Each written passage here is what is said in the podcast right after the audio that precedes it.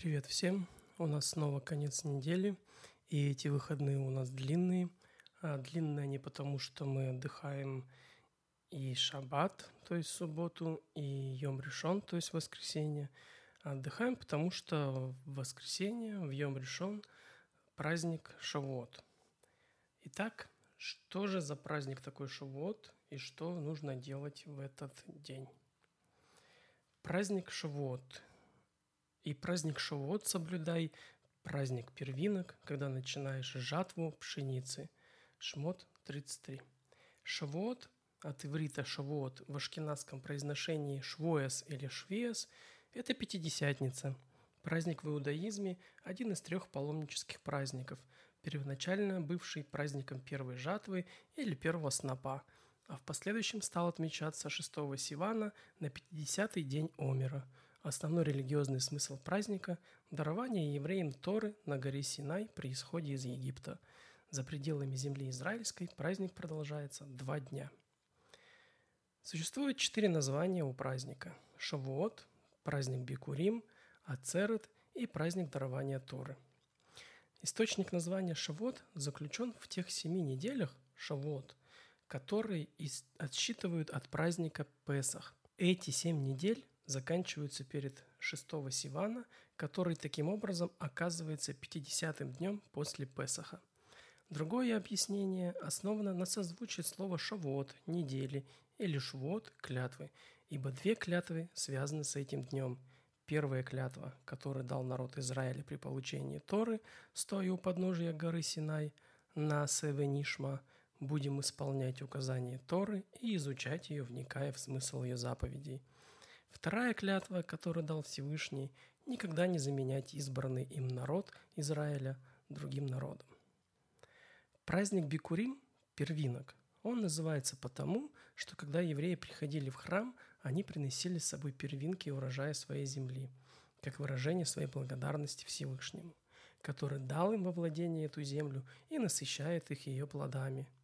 Бикурим приносили только из семи видов плодов, которыми славится страна Израиля – пшеницы, ячменя, винограда, инжира, гранатов, олив и фиников. Церемония принесения бикурим была весьма торжественной, и проходила она при большом стечении народа. Ремесленники Иерусалима прерывали работу, когда мимо проходила процессия людей, несущих бикурим, и вставали ей навстречу.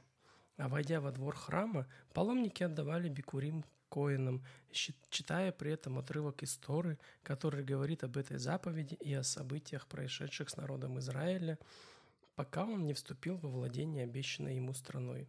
Это чтение заканчивалось декларацией «А теперь вот, я принес первинки урожая земли, который ты дал мне Господь».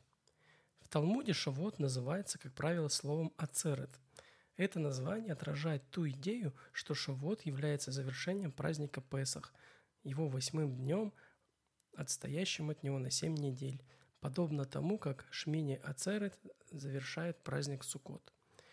Последнее, четвертое имя – праздник дарования Торы, связано с, с той же идеей подчеркивать, что исход из Египта, который мы празднуем в Песах, был не самоцелью, но лишь подготовкой к получению Торы – и в молитвах этого дня мы постоянно именуем этот день, этот праздник Шавуот во время дарования нашей Торы.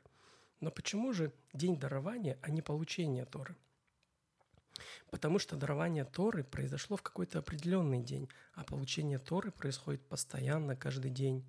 В Талмуде приводится дискуссия о том, когда произошло дарование Торы – 6 или 7 Сивана – Галаха решает этот вопрос в пользу шестого Сивана, и в этот день мы отмечаем дарование нам Торы.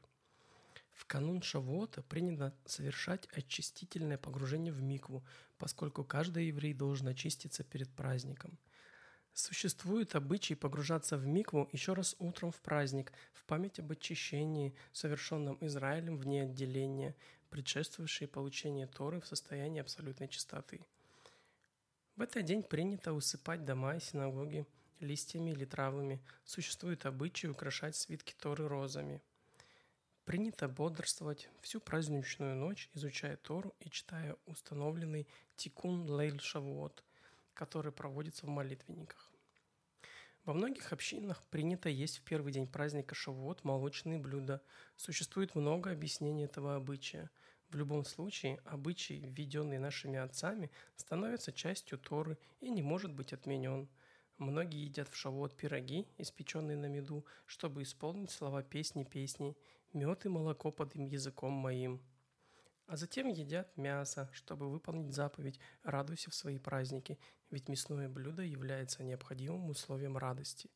Разумеется, следует тщательно соблюдать все предосторожности кашрута, чтобы в святой день дарования Торы трапеза прошла в соответствии с заповедями. До того, как евреи получили Тору, им разрешалось есть мясо животных, зарезанных любым образом, а не только при посредстве шхиты, ровно как и мясо некошерных животных. Получив Тору, они получили и заповедь – о шхите, ровно как и другие законы о разрешенной и запрещенной пище. Все 10 заповедей включают все 613 митцвот. Вся их посуда оказалась запрещенной к употреблению, и они не могли немедленно откашировать ее при помощи оголы, так как дарование Торы, по общему мнению, произошло в субботу, поэтому евреям пришлось в этот день есть молочные блюда – до получения Торы евреи опасались есть молочные блюда, полагая, что молоко – часть тела животного, отделенное от него еще при его жизни, и поэтому запрещено для любого использования всем потопкам Ноаха. То, что молоко разрешено к употреблению в пищу, мы узнаем из Торы, которая подчеркивает, что именно им славится Эрец Исраэль, названная страной, текущей молоком и медом. Только приняв Тору, мы получили разрешение есть молочные блюда память о том, что Тора была дарована нам на покрытой зеленью горе, мы стараемся, чтобы в Шавуот нас окружали деревья, цветы и другие пахучие растения. Они делают праздник более радостным. Моша родился 7 Адара. Тора рассказывает, что мать скрывала его в течение трех месяцев, вплоть до шестого Сивана, когда она вынуждена была оставить его в тростнике у берега реки.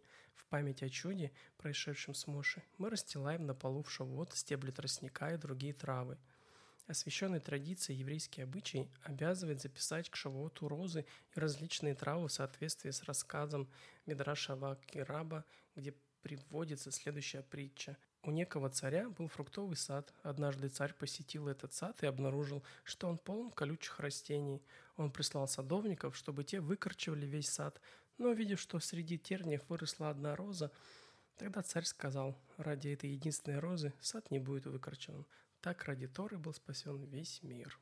Теперь вы ознакомились с праздником Шавот, с его традициями, и мне хотелось бы вам всем пожелать Хак Шавот Самеах, счастливого праздника Шавот. А на этом все. Спасибо за внимание. Не забудьте подписаться, чтобы не пропустить новый выпуск подкаста «14 этаж». Пока-пока. Хороших выходных.